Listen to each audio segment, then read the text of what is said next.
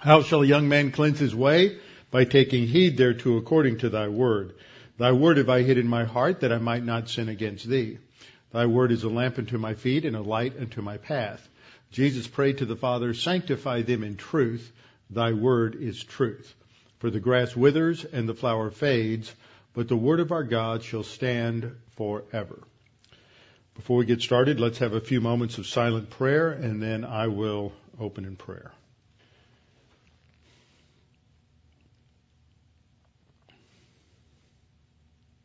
Father, we are very grateful that we have this opportunity to study your word. We reflect upon the fact that throughout most of church history, most believers have probably not had the kind of freedom that we have. We are indeed grateful that we have this freedom in this nation and we pray for our leaders. We pray for those who have an understanding of the truth. We pray for those who seek to do everything they can to stand for the truth and to not compromise. We pray that you would encourage them and strengthen them. We pray for others who do not have an appreciation for our history, do not have an appreciation for the centuries of, of legal development and thought, biblical, biblically based thought that preceded the writing of our Constitution, our laws, which have been the foundation for the prosperity and the freedom in this nation. And because they do not have that appreciation, they seek to destroy it. We pray that you would prevent them from doing so. And in fact, we pray that you might give them the light necessary to change their mind.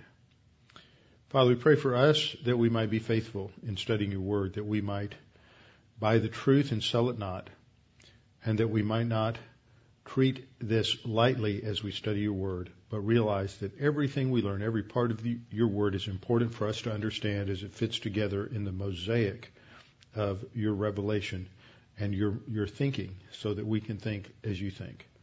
And we pray this in Christ's name. Amen. We are in Romans chapter 8. Romans chapter 8, and last time, which was actually two weeks ago since last Thursday night, we were in, uh, I was up in D.C. for uh, my dad's service uh, some of you may not know, we also had a service that same morning for my aunt. My uncle had been buried there a little over two years ago. My aunt died a little over a year ago, and so we were also uh, interring her uh, cremation urn with my uncle.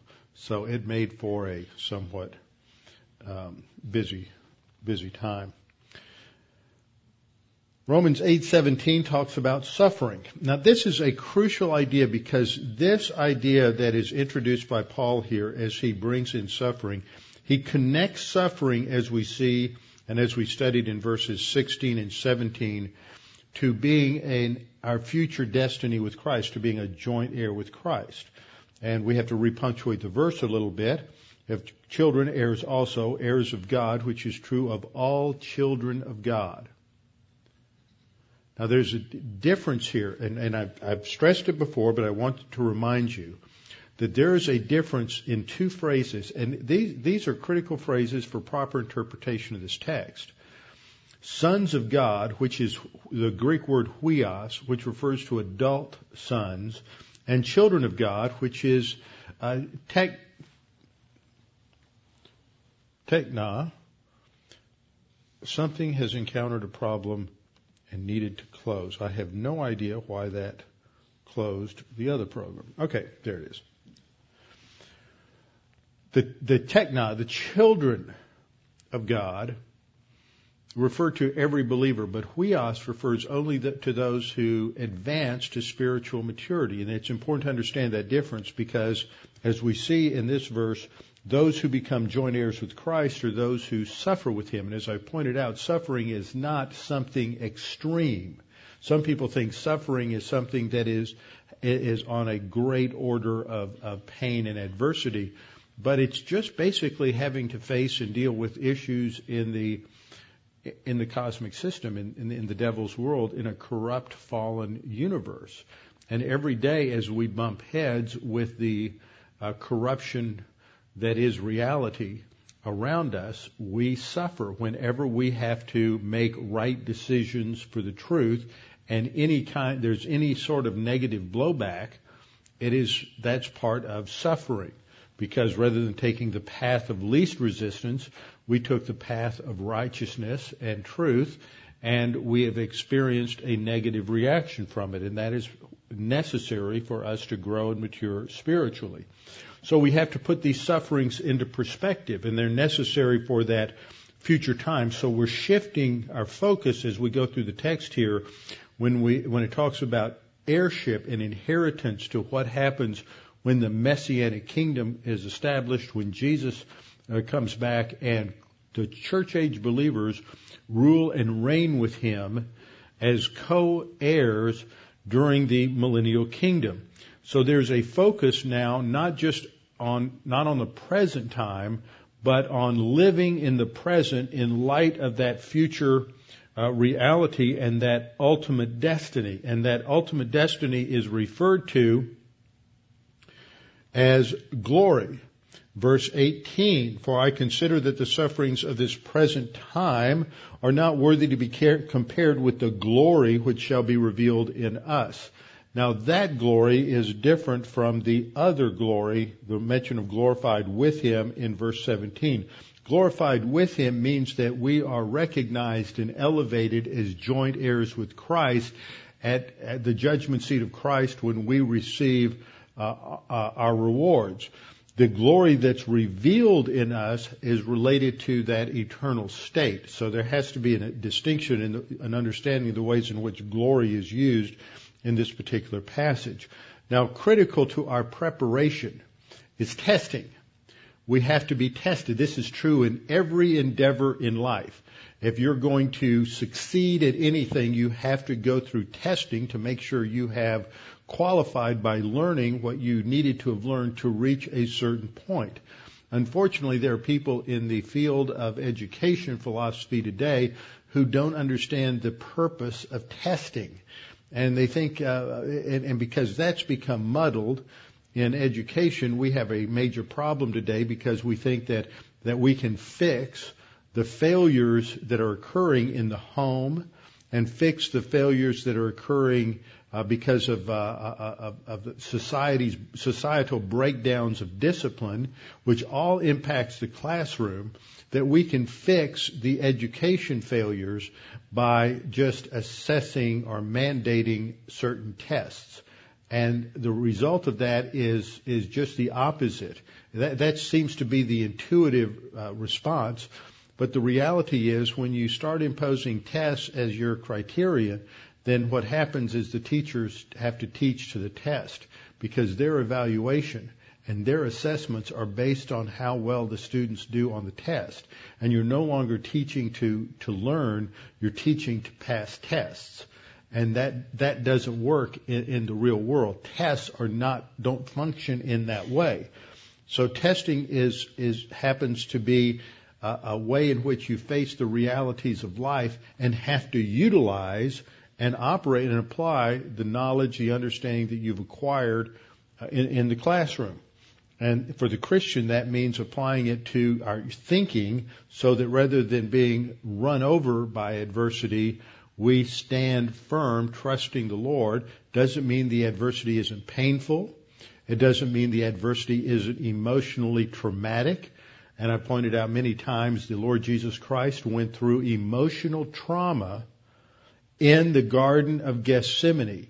The words that are used there, the fact that he physically sweated blood, shows how intense the emotional and physical pressure was as he anticipated what would take place the next day before he went to the cross. It's a very real emotional pressure. And I, I find that too many Christians have a shallow view of emotion. Either on the one hand, you try to suppress it and act like it's not really there, or on the other hand, you just let it reign supreme and, and, and run your life. And that's not true. The Lord Jesus Christ did not let that emotion run his life or make his decisions, but neither did he act like it really wasn't there and life was just fun, life was just great and wonderful, and everything was was uh, uh, just copacetic. He he recognized and dealt with the realities of that emotion. But he didn't let it dictate what he was going to do. He was not going to be mastered uh, by the emotion generated from the circumstances. So I went through some categories of suffering last time. I'm just going to hit them very quickly this time.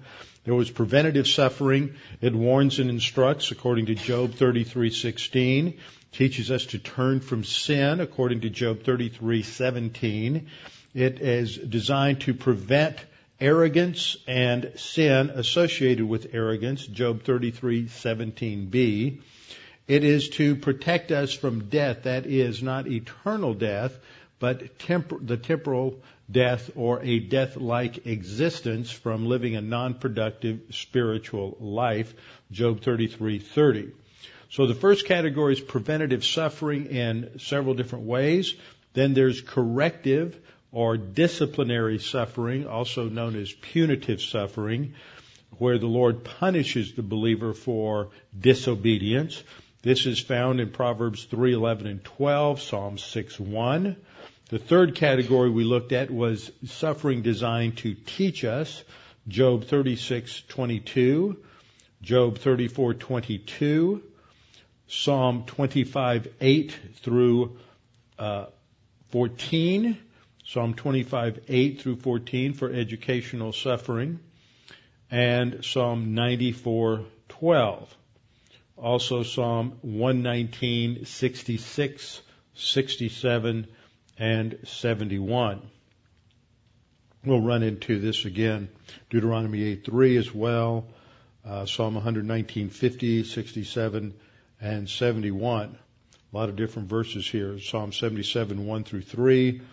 And then John 11, 14 through 15 was the, that teaching and instructing the, uh, disciples with reference to their strengthening their faith. 2 Corinthians 8, 1, 2 and 9. 2 Corinthians 8, 1, 2, and 9. And then we come to the fourth category, suffering to glorify God. This is seen in John 9, 3 with the man born blind, not because he sinned or his parents sinned, but so that God would be glorified when he was healed. John 11, 4. Uh, just think of all of the suffering, adversity, misery that went into the circumstances when Lazarus died. Lazarus' physical pain, Lazarus' emotional and mental anguish, the anguish and sorrow of Mary and Martha and his friends and family as they surrounded the tomb and they were still there in grief uh, four days after, not four years, I got it right this time, uh, four days after Lazarus died. And there was, because of that anguish, the Lord Jesus Christ wept. He looked upon their uh, anguish and their sorrow and their grief, and he wept. That is one of the most striking things in my thinking, because we don't have a really good handle on and theology of emotion. And here Jesus in his humanity, perfect humanity, that never sinned, gets quite emotional. And he weeps. But the reason he weeps is because of the grief that he sees, the sorrow, the anguish on the part of people who have experienced death and the loss of a loved one, which God did not design. That was not God's original intent for man to go through that. That is not what God intended. I remember first one of the few, first few times I taught that people said, "What do you mean God didn't intend that?" No, God didn't. That was the punishment for sin, and it shows the compassion that the Lord Jesus Christ had in His humanity for the suffering of people who were going through something that was not their fault. It was because they were living in a, in a fallen, corrupt world. Suffering to glorify God also, uh, Paul's suffering with the uh, thorn in the flesh, which was a demon, a messenger, literally an angelos, an angel of Satan, which means it's a demon, sent to antagonize, to buffet uh, Paul. That's to control his arrogance. Uh, but he was to learn that God's grace was sufficient for him and this would glorify God. Also Psalm 50 verse 15, God says, call upon me in the day of trouble, I will deliver you and you shall glorify me. Then the fifth category was suffering to remove distractions and focus on the important issues of life.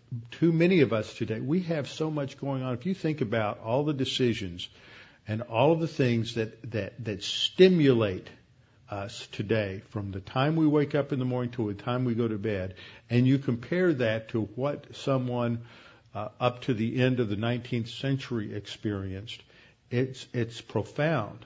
They they had an extremely simple, undistracted way of life, and they could spend time reading and thinking. If they lived on the farm, which most people did, they they had time to think and reflect as they were going about various various chores. But now we have all these distractions and we love our entertainment. We are entertainment addicts. Uh, true confessions. I, my name is Robbie and I'm an addict to entertainment. We all are because it, it, it stimulates us, part of our culture, but it's a distraction from studying the Word and focusing on our mission and ministry uh, to, to the Lord. It's interesting. I'm reading the new third volume of William Manchester's uh, massive work on Winston Churchill, The Last Lion. It just recently came out. I read most of the first one and bits and pieces of the second one, and I'm looking, been looking forward to. I didn't know this one was going to come out because Manchester died, and I believe it was 2003 or 2004 and he had had a uh, series of strokes in the late mid to late 90s and had not been able to write after that. He could think, he was quick, his mind was good, but he couldn't make that transfer from uh, his mental ideas verbally expressed, but he couldn't get it on paper. He couldn't write anymore. And so uh, he commissioned another writer to finish the task when he died, and that has now come out. And it's just remarkable. He he uh, anticipated he was a brilliant man. He anticipated the arrival of television, but it dis- but the reality disappointed him greatly, and he never watched it because it would be such a waste of time and destruct- destroyed productivity. I actually had a deacon in Connecticut. I guess Dave's probably 94, 95 now. Uh, great, great war hero. He was he was with the Marines that came in and replaced my dad. My dad was in the first wave at Iwo Jima was uh, medevac by, at the end of the second day, and on the third day, Dave Tongren came in, and uh, with a replacement division, was probably one of the few Marines that was not wounded and remained on uh, on on Iwo Jima for the next 28 days. And Dave came back, and he was a native from Preston City, and he is, I don't know, I think he's still a deacon at Preston City Bible Church we used to kind of laugh because he was deaf, and when anything controversial came up, we would just talk in our normal voices, and he'd just nod his head and go right along with everything. But Dave never had a television. Never had a, never owned a television, raised his kids, never had a television, never allowed one in the house, never had air conditioning either, so yeah, that's a problem. Gets up to 90 there in the summer. Anyway, and talk about suffering. So suffering is to remove distractions and the things that you can accomplish just by removing some of these things from our life. Okay, that brings us to the next part of this study on suffering, which is 10 reasons why we suffer, understanding why we suffer. And one of the key passages for our first category is our passage in Romans uh, 8, verses 18 uh, down through 20, 24. The first reason is because of Adamic responsibility. Adam made a bad decision, and we all suffer its consequences. That's a form of, I think it's the uh, third or fourth reason, which is we're associated with people who make bad decisions. Well, this is the ultimate association. We're associated with Adam. Because Adam sinned and disobeyed God, immediately the human race was plunged into spiritual death, separation from God. It's it's in in, in a sense it's like having a a, um, a fan plugged into a wall outlet. As long as it's plugged into the wall outlet, it's receiving energy and moving. but once it's removed from the fan, from the outlet, it still has the semblance of life. But if you watch it for a little while, it slows down and slows down until eventually it dies. The spiritual death of Genesis 2:17 is pulling the plug on, on the human race. They didn't die physically for a number of years. That was a consequence of that spiritual death, that condemnation, that punishment that God imposed upon the human race because they disobeyed Him by eating from the fruit of the tree of the knowledge of good and evil. But as we studied in the past, that didn't just affect Adam and Eve and their relationship to God.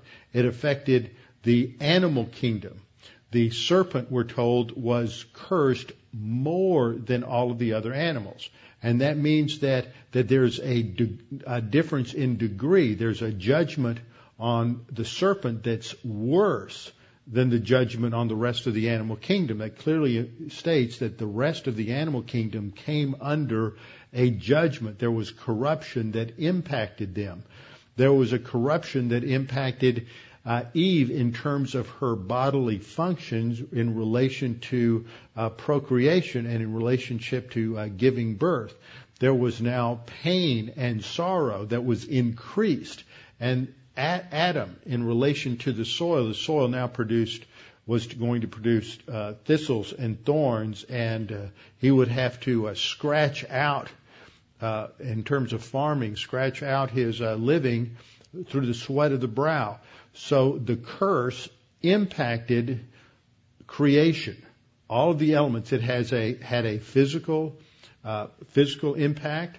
We know in in physics there are the two laws of thermodynamics. The first law of thermodynamics states that matter is neither created nor, destro- nor destroyed, or energy is neither created nor destroyed.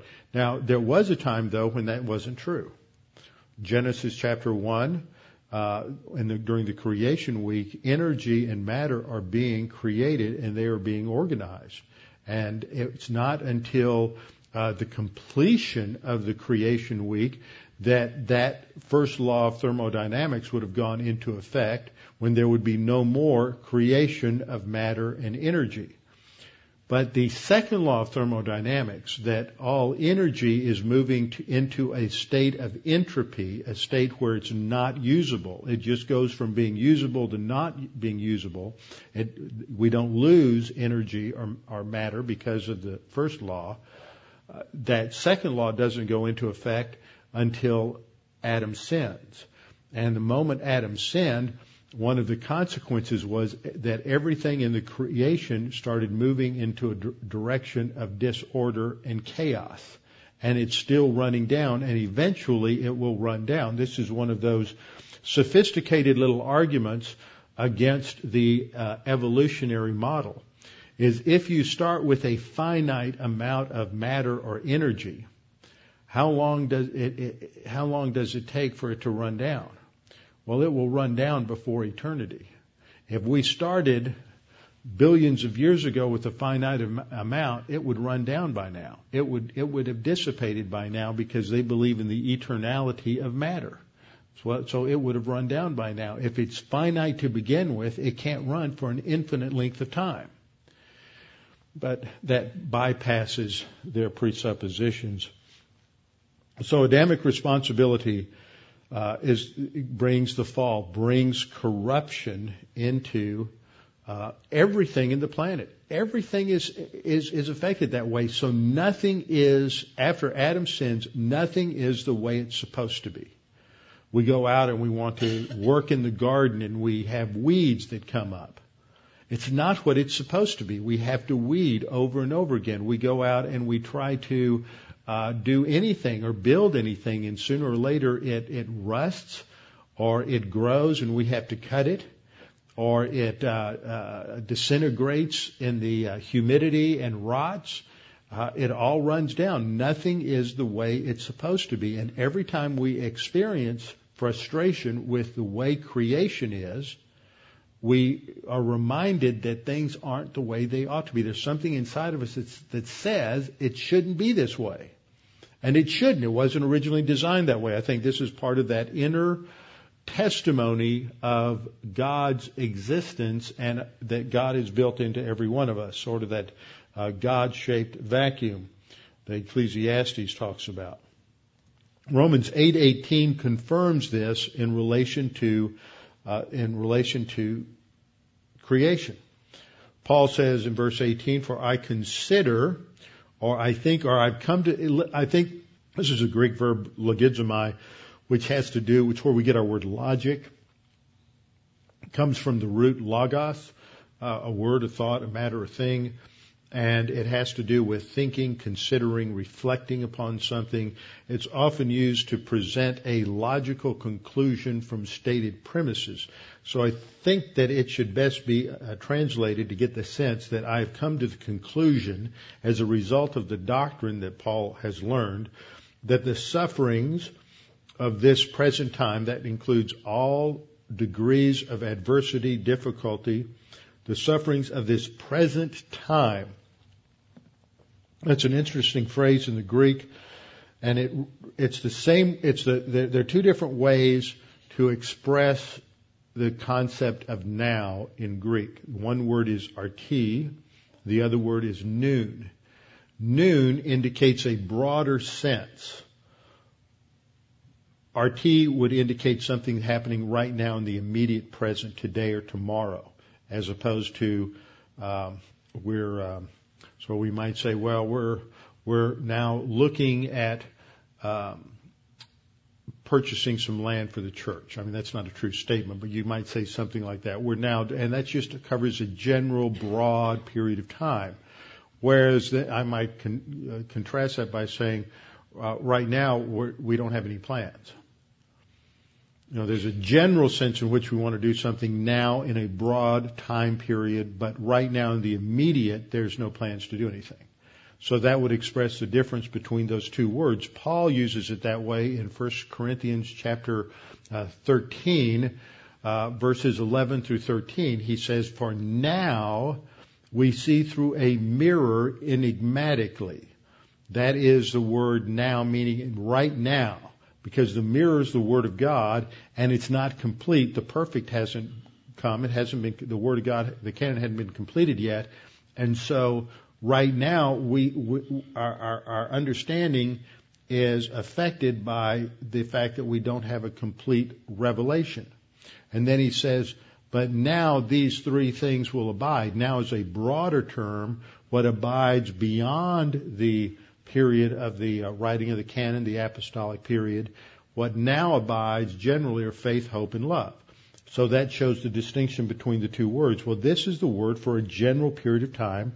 There are several times that this phrase is used in Romans, and it always refers to this present age or dispensation. So he's saying the suffering of this present time in contrast to the future time when the Messiah comes. So they're drawing out this distinction between living under the present era and the future era of the millennial kingdom. The sufferings of this present time are not worthy to be compared with the glory that will be revealed in us. And that glory refers to our future glorification and when we're in our glorified bodies and ruling and reigning with Christ. Romans 8:19 for the earnest expectation or the longing the, the desire. There, there is something within us. And I see this and I hear this with folks as the older they get, they say, I'm just so tired of living in this corrupt world. I just can't wait to go be with the Lord and be face to face with the Lord. Not that they're uh, wanting to end things soon. They're just, they, we feel the tension of living in this fallen world and we anticipate, look forward to that, that future time when there'll be no, for us in our resurrection body, there'll be no more sorrow, no more tears, no more pain. The old things will be passed away. So there's this longing. There's this anticipation of something that's much better. So there's an earnest expectation or a longing for the creation. There's a personification here of the uh, material creation to compare it with human beings. So the creation itself is being depicted as if it has these feelings and these hopes which are uh, analogous to ours the, the longing of the creation, eagerly waiting for the revealing, the revelation, the disclosure, the unveiling of the sons of God. Now see, this takes us back then to verse uh, verse 14, for as many as are led by the Spirit, that is, those who are growing to maturity of, uh, of, God, these are sons of God. And these are the ones who are growing to maturity.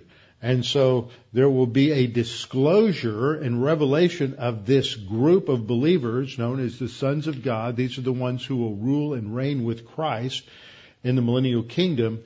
These sons of God will, sons of God will be unveiled at the beginning of the millennial kingdom as those who will be joint heirs with Christ and ruling and reigning with Him. So there's this, this longing on the part of the creation to that time period because at that time period the curse is partially rolled back. Not completely rolled back because we're still living in a, in a fallen world, but it will be partially rolled back. For example, one of the consequences of of the curse is is the antagonism in the animal kingdom, the development of carnivores. And after Adam sinned, you wouldn't want to go put your hand into a cobra's den. The lion would not be lying down with the wolf. But when we get into the millennial kingdom, that aspect of the curse will be rolled back, but the curse itself is not completely obliterated. It's still going to be a fallen world and bear the scars of, of all of history. But there will be a certain amount of change. People will live uh, lengthy lives, probably the entire length, the entire time of the millennial kingdom. So it will be more like the period between the fall and the flood than the period of time since the flood. So it's it's rolling back the curse uh, to a large degree. And so there, there's this expectation of that time. And then we're told and given a little further explanation in verse 20 for the creation was subjected to futility or vanity, not willingly. You know, again, he's personifying creation as if it has volition, but because of him, because of God's plan, who subjected it in hope with this would be subjected it with reference to hope. Now, when you think of hope, don't think of hope in the present, but hope is always something that is fulfilled in the future in biblical teaching. It's fulfilled eschatologically when Jesus comes back. Hope is a confident expectation of something in the distance. So we're talking about expectations here. The expectation of the creation is the rolling back of the curse uh, and uh, God subjected the creation to this curse in hope. So there's this anticipation of something that will be resolved. Why? Verse 21, because the creation itself also will be delivered from the bondage of corruption. So what this is saying is the creation itself is under a bondage. We as believers are born in bondage to the sin nature, but inanimate creation is under the bondage of sin. The world isn't what we want it to be. Life is never going to be what you want it to be. If you think life is going to be wonderful and uh, and you have an idealistic view or utopic view of life, you will only be disappointed because we're living we're living under in a state of corruption. So the creation is under a state of bondage of corruption. Uh, it also will be delivered into the glorious liberty of the children of God. Now notice the shift here. Children of God relates to all believers. Previously, we talked about the sons of God, which are those who pursued maturity in their spiritual life. But here, this time period during the millennial kingdom is for all believers, and it is a time when we, as believers, have uh, experienced real liberty in the millennial kingdom. Okay, so the point, the first point is that the reason we suffer is because of Adam's original sin. And we're living in a corrupt world, and we're living with corrupted people, and we're living with corrupted institutions, and nothing is going to be what it ought to be. And so rather than always living under depression and discouragement, we need to recognize that we just live in a fallen world and God expects us to move out, trust Him, have joy because of the hope that we have of this future restoration. Now, one other side note on Romans 1:18 talks about this expectation of the creation uh, eagerly waits for the revelation. I think the O King James said the manifestation of the sons of God. Now there is a heresy today, just to kind of let you know that I know about this and that it's around. And it's this idea, it's tied up with some really poor translations from the Old Testament, uh, tried to make the fact that, that there's just going to be this super army of believers in this church age. It's tied to postmillennialism and dominion theology and that these, this group of spiritual elites are going to uh, take over the world. And this has been a foundation in a lot of erroneous spiritual, I mean, not spiritual, but Christian uh, activism that is motivated by a desire to bring in the kingdom. This is just as utopic as Marxism and socialism. And it is not biblical because it's grounded on this rejection of a future literal kingdom. It is based on the idea that the church, militant, is going to bring in the kingdom. And that, that connects to something we studied on Tuesday night. That's actually what Diesel was asking a question about on Psalm 110.3. I, I didn't catch what he was driving at, but he wanted me to uh, connect that because this is popular. Two years ago, there was that day of prayer. Uh, maybe you remember they had in August, and Rick Perry came and spoke, and it was a really big deal nearly everybody involved with, with that day of prayer came out of a Dominion Reconstructionist, Manifest Sons of God, uh, name it, claim it background. And of course, you know, politicians like Rick Perry don't know anything about these things, and so they end up becoming uh, duped by some of these kinds of programs that come out, thinking they're just doing something that that is a, a good thing to have a day of prayer, not realizing that there are these theological undercurrents running uh, uh, behind things. So that was uh, uh, Diesel was trying to open me up to say something about that, and I didn't didn't catch that. Okay, second point: individual volitional responsibility. We suffer personally because we make bad decisions. We make bad decisions in what we do, and listen to me.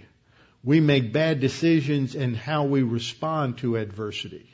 It's not just bad decisions on things we do, choosing overt sins, and consequently reaping the negative consequences for those uh, bad decisions. But we make bad decisions in how we choose to respond to adversity. We have horrible things happen. We see horrible things. We, we, we, and it generates horrible emotions in us. And then we start acting on those horrible emotions and giving rein to them. And the next thing you know, uh, we're reaping the consequences of that and we're in a downward spiral into a dark hole of depression because we're not claiming the promises of God. And we haven't learned how to claim the promises of God and we haven't learned the mental discipline to shut those things out and to focus on our mission as believers and let God deal with the uh, horrible things that are going on in creation. Galatians 6 7 says, Do not be deceived. God is not mocked, for whatever a man sows, that he will also reap. Now, this isn't talking about divine discipline. This isn't talking about additional punishment that God may bring into the life of a, of a believer because of, of ongoing carnality or, or sin in the life. This is just talking about the natural consequences of making bad decisions. The trouble is in the spiritual realm, the consequences don't often happen immediately. So we get sucked into a sinful uh, lifestyle, a sinful way of thinking. Ten years down the road, we start reaping the consequences, and it's a, we're a little slow on making the connection between the consequences and the bad behavior. Third uh, reason we suffer is divine discipline in a punitive sense. There's divine discipline in a positive sense where God is teaching us to discipline our lives and to organize and control things in our life so that we can be productive for Him. But this is talking about discipline in a punitive sense where God intensifies the negative consequences of our own bad decisions to get our attention, to get us to get back on track. This is seen in uh, Hebrews chapter 12 verses 5 and 6 as a quote from Proverbs uh, chapter 3. And you have forgotten the exhortation which is addressed to you as sons. My sons, do not regard lightly the discipline of the Lord, nor faint when you are reproved by him. For those whom the Lord loves, he disciplines. See, that, that's something that needs to come across to parents. A sign of love is discipline the right way, not out of anger, not out of re- resentment, not because the, the, kids have intruded upon your private time or somehow it's taking away from your personal agenda, but disciplining them because they need to learn right from wrong, and there needs to be an objective pattern of, of uh, rewards and punishments for children in order to train them. And that's the root word in discipline is it has the idea of training someone in the right path. So don't regard lightly the discipline of the Lord. Here it's focusing on the negative aspect of that training nor faint when you are reproved by him, for those whom the Lord loves, he disciplines. And he scourges every son whom he receives. If you're not being disciplined by the Lord, then maybe you're a bastard. You're not legitimate. If you uh, think you're a believer. Because what this is saying is every believer is going to be disciplined by the Lord because he loves them. That's not a sign of the assurance of your salvation, by the way, so don't take it that way. So there's divine discipline. One reason we suffer is because we continue to stay in rebellion against God. Fourth reason. This is uh, this is one that applies in a lot of ways. Think of the concentric circles of the people that you're associated with. If you're married, you have a spouse. You will be positively and negatively impacted by the decisions of your spouse. So pick your spouse wisely. Then there are your children. Can't do anything about your parents. They may wish they could do something about you, but you can't do anything about them. You didn't pick them. They're yours for the duration. But you have children. And those children may bring great joy in your life and they may bring great misery in your life. And in most cases, they bring some of both. But they're your children, then eventually grandchildren. Then you have people you are associated with in business. There may be business partners. There may be people who uh, you work for. If let's say you work for for a large company, you work for a company, let's say an oil company. I won't name any oil companies. This is just a generic answer uh, or generic illustration. And somebody uh, gets involved in some very bad decisions. Uh, some you, you can think of numerous examples recently. Somebody in management makes bad decisions. Sometimes they make bad decisions because of their own arrogance and their own selfishness. And next thing you know, the company is in very bad shape and people are losing their jobs because of bad management. That is just one way in which we are associated with people who make bad decisions and we suffer because those people make bad decisions. So we can, uh, uh, we're associated with someone who may be suffering from um, the fact that they are reaping what they are sowing, and we may be involved in an organization where someone is under divine discipline, and consequently the company is going through problems because of those associations. It could be your spouse. It may have nothing to do with you. But I find a lot of people, the first thing they do is, I must have done something wrong. Well, as I go through all these explanations, I think that it's pretty easy for us to decide, am I in fellowship? Am I really trying to walk with the Lord? Or am I living in rank carnality? If the answer is I'm living in rank carnality, then we need to confess our sins and we need to get our uh, bodies back into Bible class and start walking with the Lord. That's the solution. But if we're already there and bad things are happening, then it could be for any number of reasons that have nothing to do with us. But our sin nature is so self-absorbed, the first thing we say is, What did I do wrong? I'm a failure. I'm a loser. And immediately, what have we done? We become a failure and a loser because of our self-absorption. So we need to get our eyes off of self always and get our eyes on the Lord. You go through suffering, what's the solution? Make sure you're in fellowship, put your eyes on the Lord, start claiming promises, and it doesn't really matter why you're going through the suffering. Whether it's your fault, your wife's fault, your husband's fault, your kid's fault, your employer's fault, the government's fault, George Soros' fault, Obama's fault. It doesn't matter. What matters is let's take what is a really bad situation and turn it into something positive for the Lord by claiming promises and being uh, being obedient to the word, and then it's what it was meant for bad will turn into good. That's where we end, why we end up with Romans 8, 28 and 29 later on. Then the next reason is just living in the cosmic system. Now this is different from the first one. The first one just focused on the fact that we live in a corrupt world.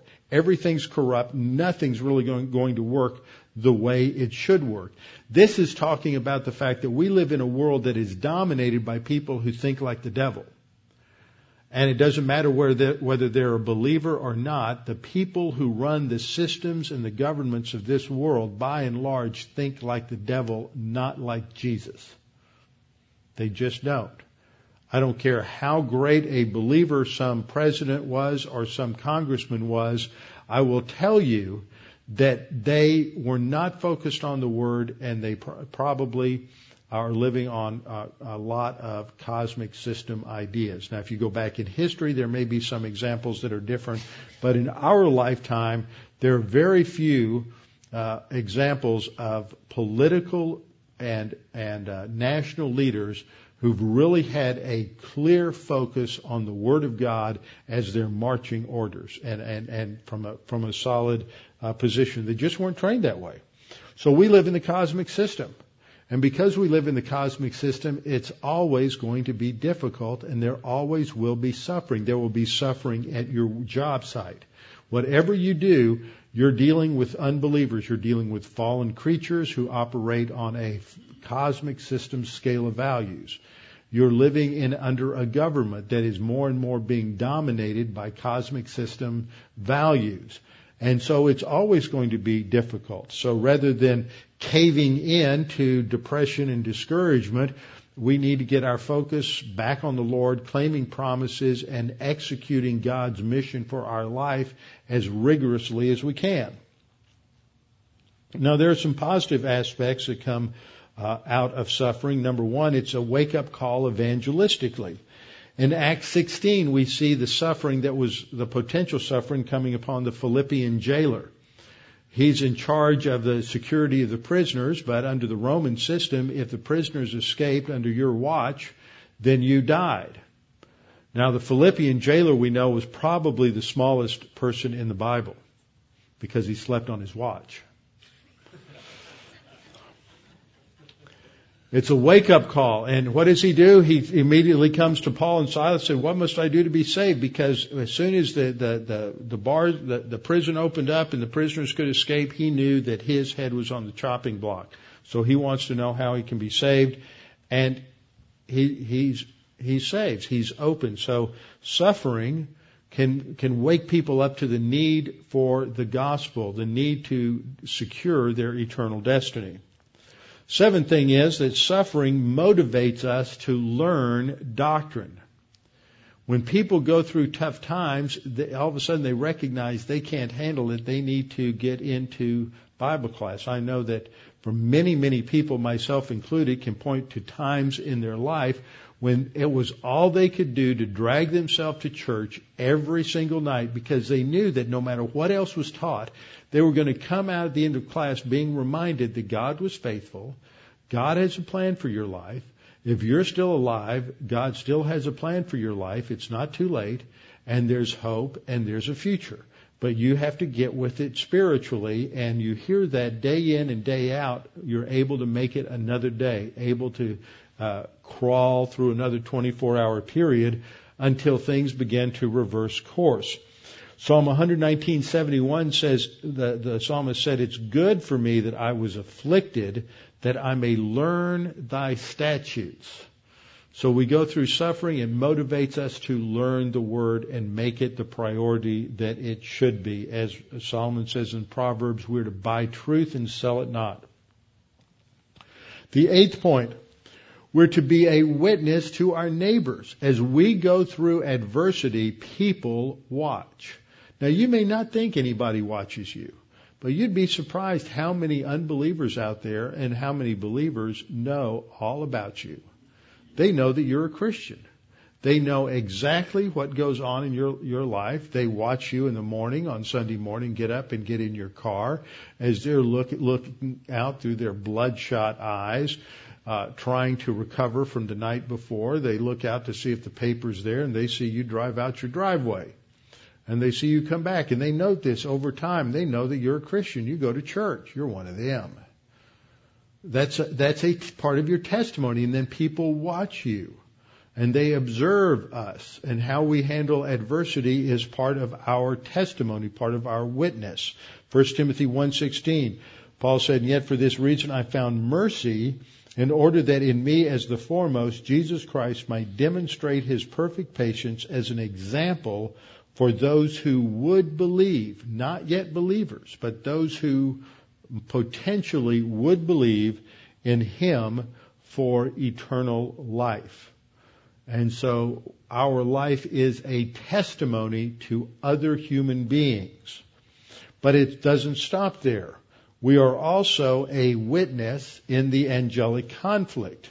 In Ephesians 3:10 states in order that the manifold wisdom of God might now be made known through the church, that is, through us. The wisdom of God is made clear through us as we apply the word. Then God's wisdom is demonstrated. We become, as it were, exhibit A in a trial. And the people, the, the witnesses that are watching are not other human beings. They're the rulers and the authorities in the heavenly places. These are the angelic forces. They're learning things about God and about grace and about God's faithfulness and love through watching us that they could learn no other way. And they just watch us and they're just amazed. They can't believe that we can screw up as much as we can and God still cares for us. And then we turn back and we trust God and we see His faithfulness and they see God's faithfulness and that is uh, a testimony to them.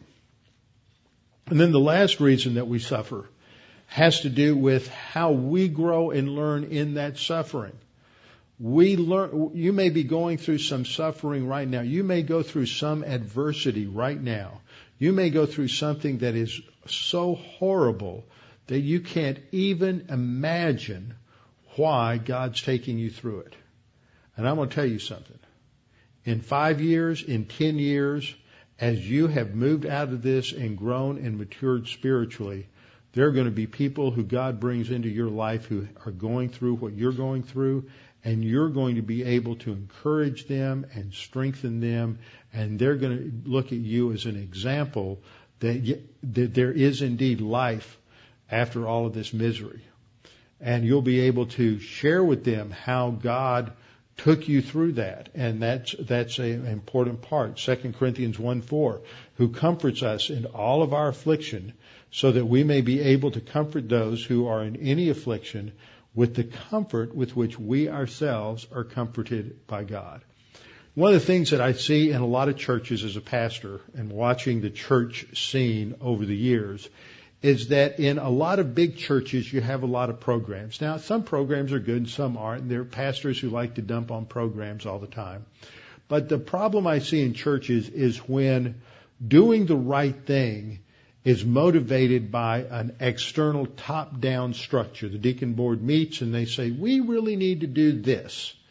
And whatever it is, and we're going to go out and let's find somebody to head this up and to organize it. We're going to put five people in charge and we're going to make sure this happens and that they meet once a month and that this is taken care of and that's taken care of. And it flows from the top down from mature believers who are setting up structures, etc., for others in the church. And a lot of times what I've seen is that really doesn't work. I've seen it, I've seen churches try to do this with evangelism. Every year they have their evangelism training programs. And they go through teaching on evangelism, they have role play on evangelism, they go out to the malls, the highways and the byways and do evangelism. But when it's all over with, the people aren't witnessing any more than they were before. Because internally they haven't matured as believers to where they are self motivated to share the gospel with people who are going to hell. And, and, and this happens in a lot of ways. One of the things I've, and, and what I've seen is the real, the way it should happen is that as you come to Bible class and as you learn the Word and as you mature, suddenly, someday the Holy Spirit finally gets you to turn the light bulb on inside your dark little brain and you go, I should be witnessing to this person. And see, now all of a sudden it's coming out, out of your soul from your spiritual growth. Now I'll tell you one example around here that I've just been really pleased to see. And that is that over the past almost nine years now in the existence of this church, we have seen a number of men die in this church. In fact, it's almost scary. We've seen a number of men die in this church, and we've seen a number of widows. And what I've been pleased to see is uh, how these widows have encouraged one another. It's not because the board sits and says has gone to one or two of them and said, you know, you've been a widow a pretty good, pretty long time now, and you're fairly mature spiritually. Why don't you get with a couple of others and you guys organize something? It, it's motivated by by their own spiritual growth and their own desire to, to minister to one another. That's the way it should be. Now there are people who come out of structured churches who say, no, no, there needs to be all this church structure. No, it doesn't. If people are growing spiritually, they're going to meet the needs of one another, encourage one another, pray for one another, and all those one another passages. And that shows a healthy church. Now, if a church is young in terms of spiritually immature, those things don't happen right away. But for people who are in the Word over time, those things happen. And it's so great to see it because it shows that the church is maturing. You have mature believers and they're really responding to the teaching of the Word. And that to me is such a, a, much greater sign of the health of a church than anything else you, when you see those kinds of things happening in the congregation. Because people are, it shows that people are really growing and maturing in their spiritual life. Okay, next time we're going to come back, wrap up this one particular section, finish up probably down to, I don't know how far we'll get because we have to deal with this whole issue of this uh, uh, of the future orientation of verses 22, 23 down through 27, because that focuses us. This is why we suffer, is it's focusing us on an ultimate goal, and we need to get a better handle on that ultimate goal. This is what the good is in Romans 8:28. Doesn't say all things work together for good. Uh, it, uh, it said all things work together for the good. God is working them together for something in the future, and it's that future orientation that we need to keep focused. That's what enables us to deal with all of the manure we walk through day in and day out. Father, thank you for this opportunity to study your word, to be strengthened and encouraged by it, to be reminded that we need to keep our future focus. That's our hope, our confident expectation of your plan and our future destiny. Father, we pray that you would encourage and strengthen us and continue to uh, challenge us to press on to spiritual maturity. We pray this in Christ's name. Amen.